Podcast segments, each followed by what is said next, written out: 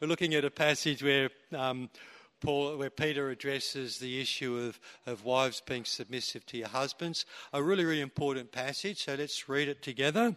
Well, I'll read it and you can follow along. And then we'll have a look at um, this very, very important passage.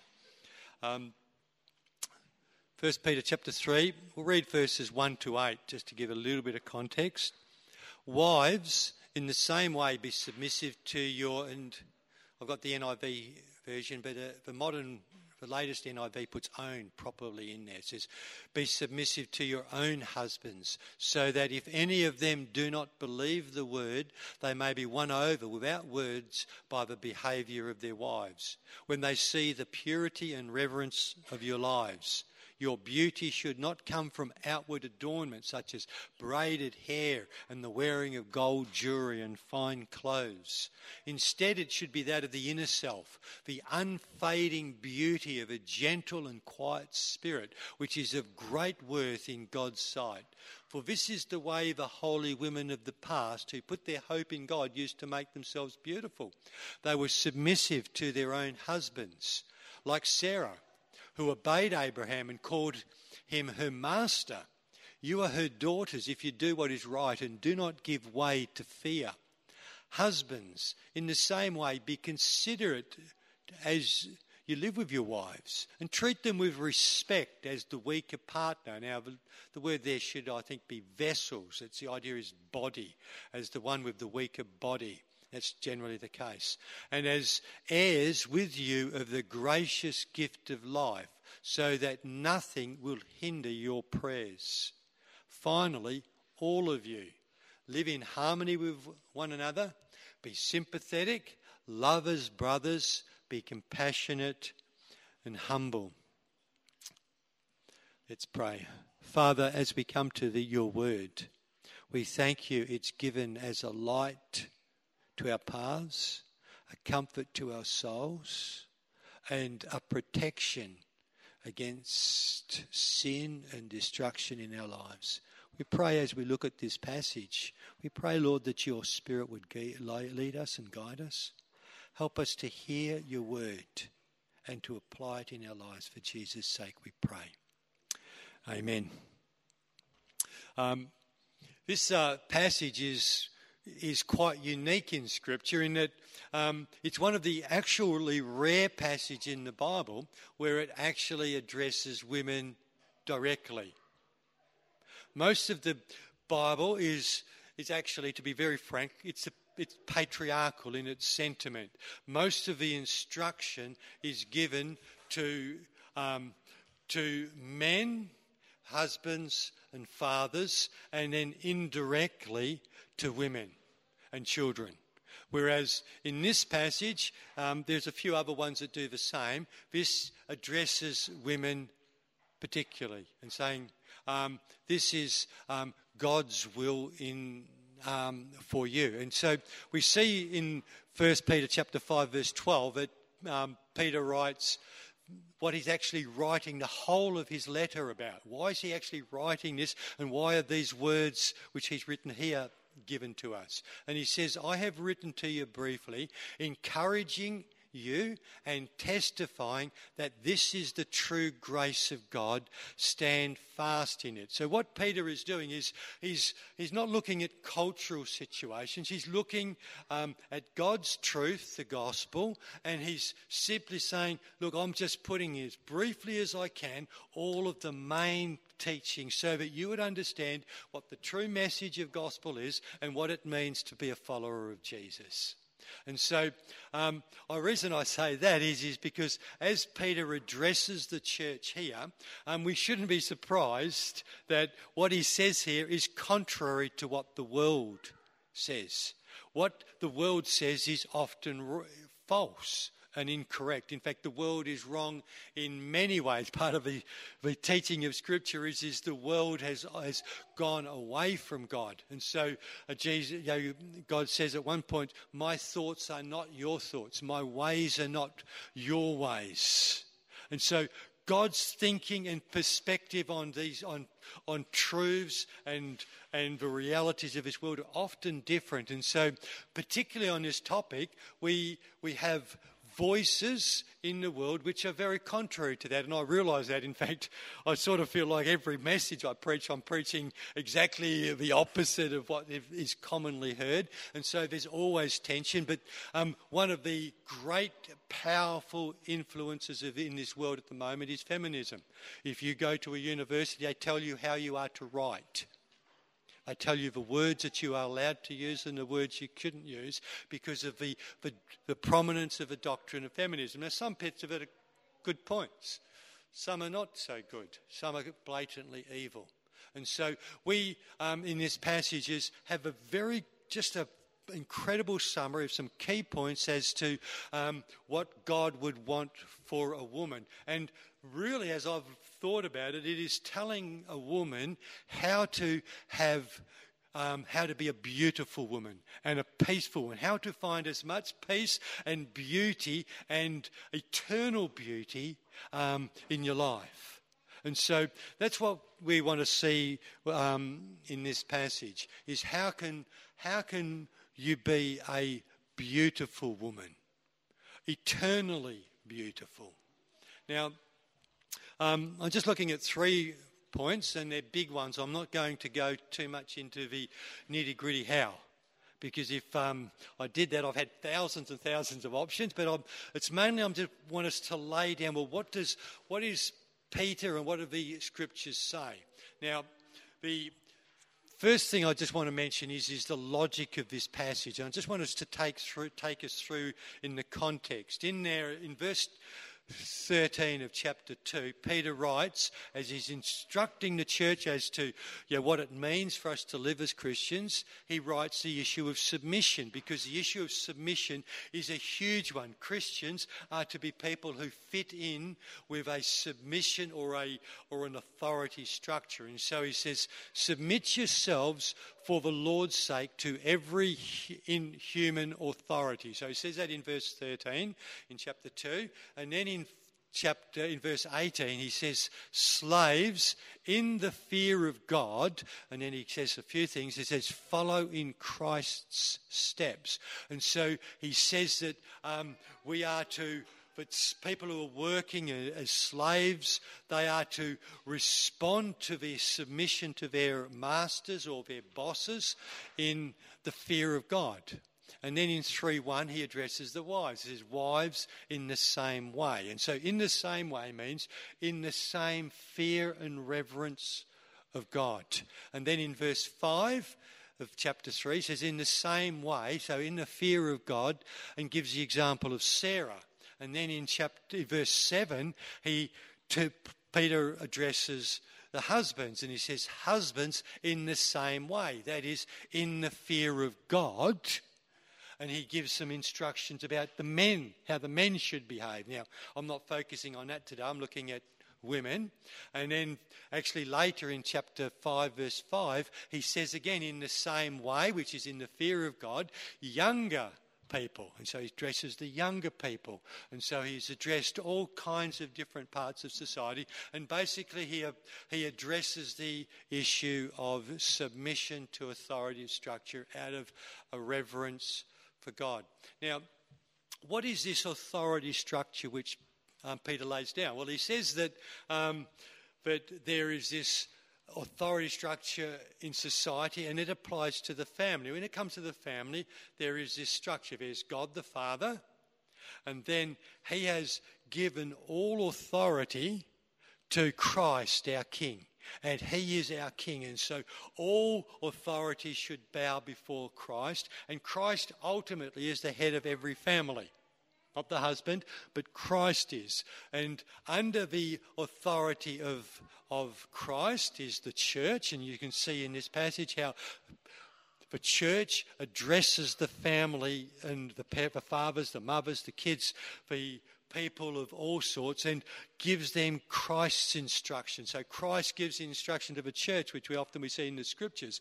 And then over the, the church is to the husband. And so you see the scriptures usually address the, the women through the husbands and the authority structure of the church. And then under the husband is the wife, and then under the, the authority of the husband, wife, the church, the Christ, and, the, and God is children. So that's the authority structure which is, which is laid down in Scripture. Now, I just want to make one point as we have a look, and this is because we, like when Peter wrote this, the issue of women being submission, being subjection or submission or obeying their, their husbands was not in question. That was actually the cultural norm, and it's, nor, it's been the cultural norm in most places in history.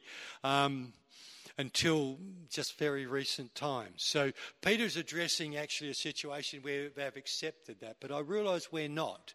This is um, being called into uh, in, into um, question. Um, but so so to mention, I just want to add that in this passage, Peter makes it very clear that as far as being a woman or a female goes, a woman is only asked to be in submission to one person because of their gender. Only one, and that's their husband. Other than that, the sexes are equal as far as that goes. It's only when a woman gets married is that she adds to that the authority structure one for her. And that's one man. Now, when Peter wrote this, most, most marriages were, was, were organised. And often the woman would, did not even have a much of a say in it, which I don't think is a good idea. But often that was the case. Nowadays, um, women have the choice usually to choose the man that they're going to marry. And so my point is, is um, God has commanded the wife to be submission, to be under the authority of her husband. If you've got the choice, choose wisely. If you've made the choice, well, you've made your bed. You've got to, you've got to work with it. I encourage you to choose wisely if you're single. If you're without a husband for some reason, cool. You are as free as a bird, as free as a man is, maybe freer. And so, um, the next point I want to make, and again, this is because there's lots of thoughts around, and that is, is that the the authority structure was established in creation before sin came into the world. Often we would view that authority is a bad thing, which is not true. Authority is established before sin came into the world. In fact, sin came into the world in the fall as a result of Adam and Eve not following the authority structures that were given. The woman rebelled against God and her husband and ate the, ate the, the forbidden fruit. And she then gave it to her husband, and he ate instead of following God, he followed his wife. Which is, um, so that's the thing. And so the, often you hear, and it's a modern I think, a heresy, but, but um, the authority structure and particularly wives being submissive to their husband is something which no, is Christ has abolished. But actually, the New Testament is consistent in reinforcing this teaching that the result of we living in a cursed world, the authority structures are not less important, but more important for the protection of women and for the protection of, and health of our society. And um, the final thing before I leave this, I, that, what this passage brings, is it gives women two really important reasons to follow the, the authority structure, to understand that they must fit in and be submissive to their husbands. And that is, they should do it out of a fear of God. In other words, if a woman brings herself out from under the authority of her husband, what happens is she, she she brings herself in opposition to God's order in her life and brings puts herself in the position of judgment and and uh, both temporal and eternal consequences. And so that's what it says. Wives, in the same way, in the fear of the Lord, out of the fear of God, submit to your husbands because if you don't, you lose some of the protection which God offers you in that authority structure.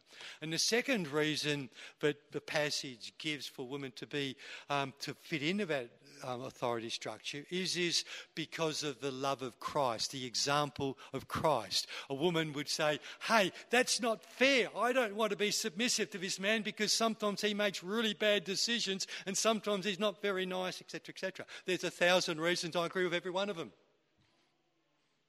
And Scripture understands that.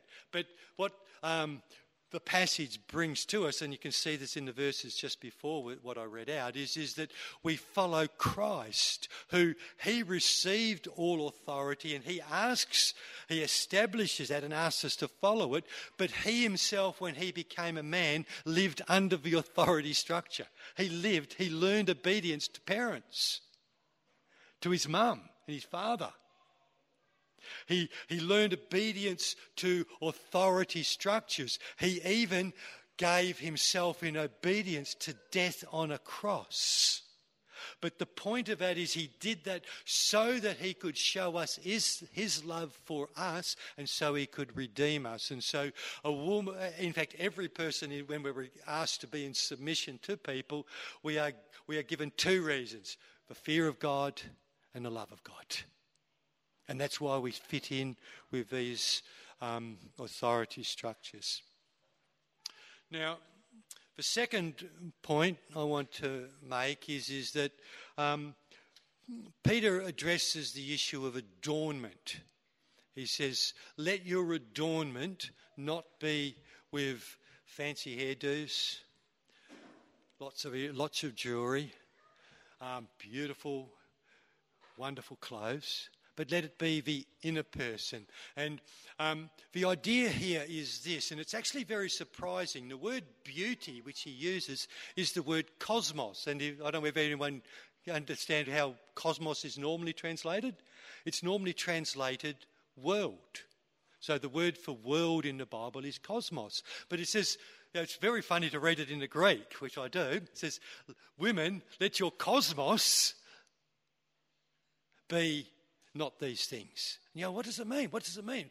Um, how, did, how, how come it uses the word cosmos here? And the idea here is this, is that um, God has made the world. When he made it, he made it originally in the, begin, in the first day that it, had, it was without order and it was empty. And in creating there, he took the, un, the emptiness and the disorderliness of the original stuff of the world and he then brought order into it. And the idea here is, is that beauty comes from bringing things into order. And so Peter says is um, that he wants the woman to to beautify herself, to bring order and structure and value into her into herself and into her actions. And so that's the, the passage here. And as he's talking about being a beautiful woman, he says, I want your focus not be on the external things, but on the internal things, so that you bring eternal beauty and order into your, your life and into yourself. And so, um, I think I've, as I've thought about it, and I've thought about it a lot for about months actually, as I've been putting off preaching on this on this topic, is saying it's just amazing how God, with beauty, beauty comes from putting things in order, and um, particularly you see that demonstrated in the way humans manifest our being created in the image of God. We want to bring order into it. Um, and if there's not order, if things look ugly. Like if I had one big eye like this and one little eye, squinty eye here, and I had one great big ear and one little ear and I was all out of shape, you'd go, oh, he's ugly. Because beauty actually comes, and it's actually inbuilt in our brain. When things are regular and proper, they look beautiful. Now, sometimes there's some fashions which come in, and the, the, the point of the fashion, I call them grossing fashions. They're designed to shock. So, oh, that's not right because they look odd and they look they don't they look they they get attention because they they break that which their mind recognizes as beautiful. Now, the point here that Peter is saying is he's saying, women, um, I want you, your focus is on hair, jewelry, clothing. Now, I've tried to avoid as, as much as possible generalizations because in our day of feminism, as soon as you give a generalization, everyone says, no, no, no, it's not true for everything. True. That's the nature of a generalization. Humans vary male and female, but and also personality. But one of the things I think, I don't think anyone's going to argue with me. I think I'm right. And um, Paul, Peter, and the Bibles reckon I'm right on these things. And that is, is that women put a lot, lot more attention on hair, jewelry, and clothing than men. on average. And so what happens is the, the desire of a woman as she seeks to bring beauty into her life, to make herself beauty and to make her life a, a life of beauty and dignity and value. As she seeks to do that, um, there's the the thing that can happen is, is that the, the, it all goes on the external because it makes you feel beautiful. And what happens is I, it's actually something I use in counselling. When I see an over focus on these things, there's usually deep hurts, wounds, and so on. And as soon as I see them, I go looking for them. That's a secret. Okay? So, hair, women, the, the hair is, is, the Bible says the, it is the physical glory of the woman to have beautiful long hair. And so women understand that. They understand it intrinsically. Girls are going off to the hair salon every month or whatever. I went for 30 years without going to a barber. True. I just, oh, cut it off. That's good enough for me. Wasn't probably good enough for wasn't good enough for my wife. Probably she said, "Oh, Russ, can you look look after your hair a bit better?" I've never had to tell my wife to look after her hair. Never, never. She she She's concerned. Why? Because the, the hair is an external thing on the body, but it, it points to an, an internal spiritual reality, which is a woman finds um, this glory in fitting in with the authority structure of God. And so we're told in Scripture that, that the head covering is a symbol of submission to authority. And so that's what's going on with a woman. And so um, don't focus in on the external, the hair. Focus in on the inner thing, which is putting yourself in proper order in submission. And that's what brings this eternal inner beauty, not just the external thing, which can be very hypocritical. The second thing he talks about is, is um, diamond, is, ring, is jewelry. Now, hey, a hint, guys. If you're looking for a present, don't get your wife something or your woman, your girlfriend, something useful. Get her something useless like jewelry. Okay? Um, there's something about it. Women, when they want something, if you give them something practical, make sure it does it very poorly. Like if you're going to give them a candle, don't just give them a candle or a torch. Get them one of these beeswax things with smelly stuff, which stinks the place out, and wrap it all up in beeswax and so on. It looks all beautiful and special. Very poor candle, but but what happens is there, there is something in the nature of women that they go jewelry, and jewelry is the best one. Is it's it's something which is is in is intrinsically saying you are worth something just on who you are. And that's why um, when we get, in, get married and we say, Well, you're the woman for me, of all of the women in the world, you are the one I want we give him a diamond ring. Congratulations, guys. Beautiful ring, too. A lot bigger than the one I gave my wife, I could to be frank. You know? It's a beauty. And costs a lot of money, and it, but it doesn't do much. But it symbolizes that to the woman, I am a person of dignity and worth and value. I am loved for who I am. And what happens is, what Peter is saying, don't just let your beautification, your, your building of your own personal value be based on wearing these gold and jewelry, because that can be a fake. You can be trying to do something which you're not. Let your focus be on your, your true worth before God. Come to know God's love, to receive that and find just the wonder of God loves you. Accept that from your husband and your children, that you are valuable for who you are. And that's the idea of jewels. Let's not look for the, the thing which is external, but strive to be a woman who knows her intrinsic worth before God and people. And if we did that, we would have, if people did that, the world did that for women, there never would have been a feminist movement. and following something which is not going to be very effective. And the final thing is clothing. Now, what, what clothing symbolizes, and God's made the world, so the physical reality is speaking of spiritual realities always. And the clothing is speaking about what we do. Now, with men, what do we do? Okay, I want to be get, I want to become a policeman. I wear a policeman's uniform.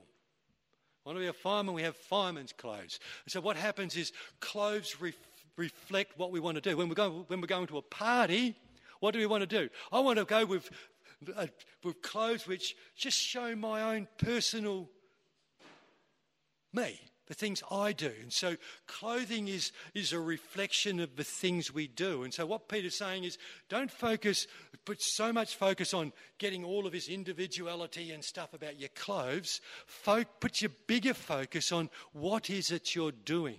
So, for instance, in the book of Revelation, it talks about the bride of Christ. And the bride of Christ is not just a, a purchased bride, it's, she has a beautiful adornment which, with these fine linen garments, and it says, which are the, the good deeds of the church. And so there's a link in our mind which we which is, you know, the Bible makes clear and our modern world doesn't understand, between our clothing and what we do. And, it, and when we are looking at clothing, we're saying, well, I want to be recognized for the things I do. Well, be recognized by seeking to be a woman who does acts of loving kindness, which are your eternal greatness and glory. Now, I just want to make a few quick points from this. I um, I've been mulling over this for a lot of times, and these are just some pithy little ideas just coming from these points but I just chuck out in no particular order. I could have had a thousand. I actually did very well to reduce it to six. Um, let's have a look at it. Just first is Peter is saying that women he, Peter is saying women can and should adorn themselves, but it should be modest to show your focus is on the inner qualities symbolized by the outer adornments. Is that clear? Secondly, a woman should dress in clothes which modestly present her sexual nature. Don't hide it. It says, I am a woman. I am feminine. A woman should dress in clothes which modestly present her sexual nature. Immodest dress communicates that she is willing to give sexual pleasure to any man who can see her. That is the message. Thirdly, men have to control the lust of their eyes.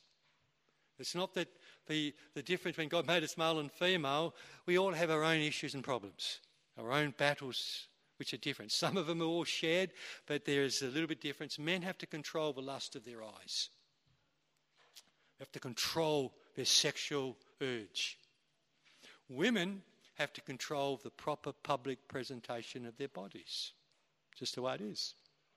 Um, single women, quick bit of advice. Dress to say you are a godly woman who desires a godly man. If you go fishing, the type of fish you want to catch is determined by the bait. Okay? If you want a man who would want you only for your body, who is only interested in his own desires and emotions, there's plenty of advice out in the world as to how you can find a man like that. I fear for you. But that's my advice to single women. Um, married women, again, really important point dressed to say you desire no other man but your husband and you want, your, you want to help your husband be glad he has you. Don't know whether I can say it better than that. It's as good as I can do it anyway. And finally, Peter says in this passage that a wife who fears the Lord finds peace, joy, and contentment in being a suitable helper for a husband. Um, when women find a husband and, and find this submission in their hearts and stop fighting about it, they find as much peace as you can find in this troubled world. Feminism has not brought women freedom, but greater bondage and greater difficulties. Um, finally, I just want to look a bit of, bit of abuse because I know that as soon as people speak on, on submission to wives, says, what about that? That's what about men who abuse you? And I agree. Totally. In fact, I do. I spend a lot of time dealing and encouraging people, not necessarily in the church, um, often not people in the church, dealing with how to handle abusive family situations. Spend a lot of time on it. I understand, and so the passage actually, actually read it. It it it it recognizes being in submission implies that you're vulnerable. And it's not simply the domain of women. For instance, men in our workplaces get are subject to abuse and so on. As soon as you get authority structure in a sinful world, you've got vulnerable. And that was the whole point in Genesis when, um, when Eve sinned. God said to her, Cursed are you because of this. You know, your, you know, your desire will be for your husband, but he will rule over you. He says, Well, hey, you've, unlo- you've, un- you've uncorked a problem now. You are going to have to live in, in a relationship where you are going to be vulnerable to hurt because you're physically weaker than men, and that, that has made you vulnerable, and you will never be able to escape that vulnerability. But so the second thing about abuse is this: is that um, what Peter does, and uh, particularly applying for the normal situation, is the struggle that women face is how that they can conquer fear. Because, be, because women feel vulnerable physically and psychologically, and when you, as I said, you can see that psychological damage comes from women who are totally focused on the outside. They're trying to heal the hurt which has happened to them. Um, he's, what he's saying, what Paul's, uh, Peter's saying is, is that the, the struggle a woman faces is how to conquer the fear. And so um, the woman has to um, in Peter's word, do what is right and do not give way to fear. It is the struggle of going, okay, in submitting myself to the husband, in allowing him to have the final say. Submission doesn't mean you don't speak, you, you're a, you're a, you just get walked on. It, you know, the scripture is you two become one, and the wife is to be valued as the husband. The wife needs to communicate and say, but the husband needs to make for, for decision. Someone has to make the final decision. And so um, that fills women with fear. And their struggle will be um, how not to give way to fear, but how can I trust that God will care for me, the one who is in authority and has control of my husband. How can, and so that's that's a the challenge, and so the passage is is just filled with that concept. Now, um, the third thing we see here, and it's quite actually amazing, is that it gives the example of Sarah. Now, if you want to have a, um, a look at an example of a woman who submitted to her husband, well, Sarah's a great example. But think of the difficulties of following Abraham. Abraham was called by God to leave his family, leave his country, and go to a land and spend the rest of his life living in tents. How would you like to have been Sarah? And what did she do? She said, God's call on my husband's life defines my de- defines my life because I'm her husband and I go with him. And, and she found peace and contentment in that. And as the passage says, and she called her husband Lord. Now, Abraham a few times um, told her to not tell people who asked her about who she was, tell her, don't say you're my wife, tell them, tell them you're my sister. He was, she was his, his half sister because he was scared that they would kill them. So Abraham was fearful. So Sarah um, ended up as a result in that in the, in the harem of Pharaoh and in the harem of a king, this guy called King Abimelech twice. And both times, God rescued Sarah, told Abraham off, and told Pharaoh or the king off. And it's a great example of how when a woman doesn't give way to fear, but can learns to trust God, that God is able to protect and deliver. Now, the final point on this, and a really important one, and the passage brings it out, is, is that um, sometimes submitting a woman woman has to submit to her husband. Say he makes a bad decision. I disagree with him totally. I think it's a stupid thing. I think you're off the wall. Um, but you're the husband. I'll submit.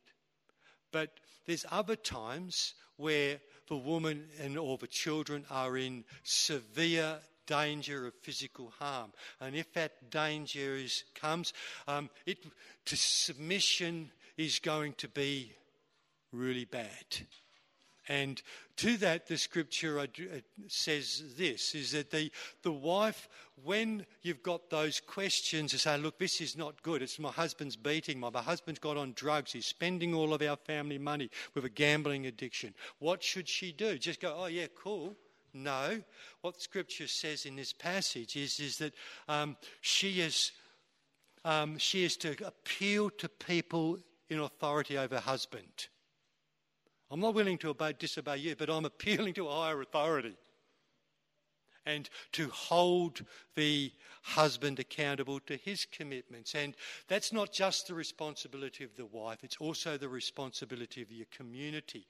And it was the loss of this community um, sticky beaking into marriage which caused a lot of the abuse problems. Society has a responsibility given by God to make sure they hold the men accountable to their promise to love and protect their wives. And wives should not just cover up huge abuse, they should. I say, look at your husband, says, I'll forgive you once, but you do it again, I'm leaving and I'm telling. In other words, you appeal to a higher authority. Now, there's lots I could say, but all I've said that for is to say I understand the concerns when we talk about submission, but um, it's about understanding the whole passage of Scripture and the whole passages. So we see here it says this is Peter speaking to the husbands, holding the husbands accountable. He says, Husbands, in the same way, in other words, in the fear of God, be considerate as you live with your wives, treat them with respect as the weaker vessels. Just make sure these are they're vulnerable people. You need to you need to give them extra special care. And the society must demand a high standard for men, and they tend to rise to it. And um, so, and as heirs with you uh, of the gracious gift of life, so that nothing will hinder your prayers. And he's saying, hey, husband, if you don't protect your wife, if you hurt her instead, God will stop answering your prayers and you will end up in, in judgment. And then he says, finally, all of you live in harmony with one another. Be sympathetic, love as brothers, be compassionate and humble. Again, Peter, as an authority figure speaking into the, into the family structure. Okay, so just want to um, just encourage you, you guys do that, put on the armour of God. And I've done that previously, so have a little prayer to put on the armour of God. This is a little putting on the adornment of God for women. Okay? I was sort of, I had a bit of nightmares when I woke up this morning. I think that was a stupid idea, Russ. But I'm thinking, no, I'm going to go with it. I think it's a good idea now. But I'm a bit ambivalent, but maybe some women will really love it. The idea is, is when you're getting dressed, you can think about this special instruction about beautifying your life. And so as you do your hair, you say, this external hair, well, it's this, you know, I've made it a bit, bit pretty, but I'm thinking about, hey, I want to bring my heart in submission to God, in the, into this. I'm going to put on the adornment of God, not just the external, but the inner, internal. Then as you're putting your jewelry on, I don't know whether women put their jewelry on before their clothes, but um, as you're putting on your jewelry, you're putting on your necklaces, you're putting your rings on, you're going, well, hey, yes, I'm a person of worth. That's what this jewelry, this person has given me this because they, they intrinsically value me. But I am going to celebrate my value as a daughter of God, redeemed by Christ and loved by Him. I'm going to celebrate and think not on, not on these external symbols, but upon the inner knowledge that I am loved by God. And then as you're put, getting dressed and you're putting your little um, your, your uniform on for your work or whether you're putting your, your little personal things on, you say, well, God, I, it's not just about my clothes, it's about the things I do. Am I doing good works which make me eternally worthwhile the thing in my life before you. And so I encourage you, as you're getting dressed each day, ladies, hair, jewelry, clove, not looking at the external, but the things to which they point. Let's pray. Father, We thank you that you value women and men equally and you made them different. We thank you that you have put authority structures in place in our society for our good. We know they are sorely tested uh, because of human sin, but they become even more essential in a world of sin. We pray, Lord, I pray for the women in this church. Lord, I pray for each one of them. I pray that they would not just be externally as beautiful as they can be, but they would be internally and eternally beautiful to you. That they would be women who find their place as you've given it to them. That they would be that they would submit to the, the place you've you've given them in their lives and find great peace and security and joy in it. Lord, I pray that you would give them um, a deep knowledge of their intrinsic worth without even thinking of what they do, but they would know that they are loved by the everlasting God. Lord, I pray that they would know that Christ Himself gave him his body on the cross to purchase them and make them their, their own.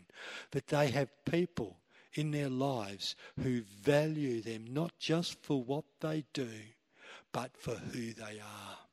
Husbands, children, friends, and that you would keep this ever before them.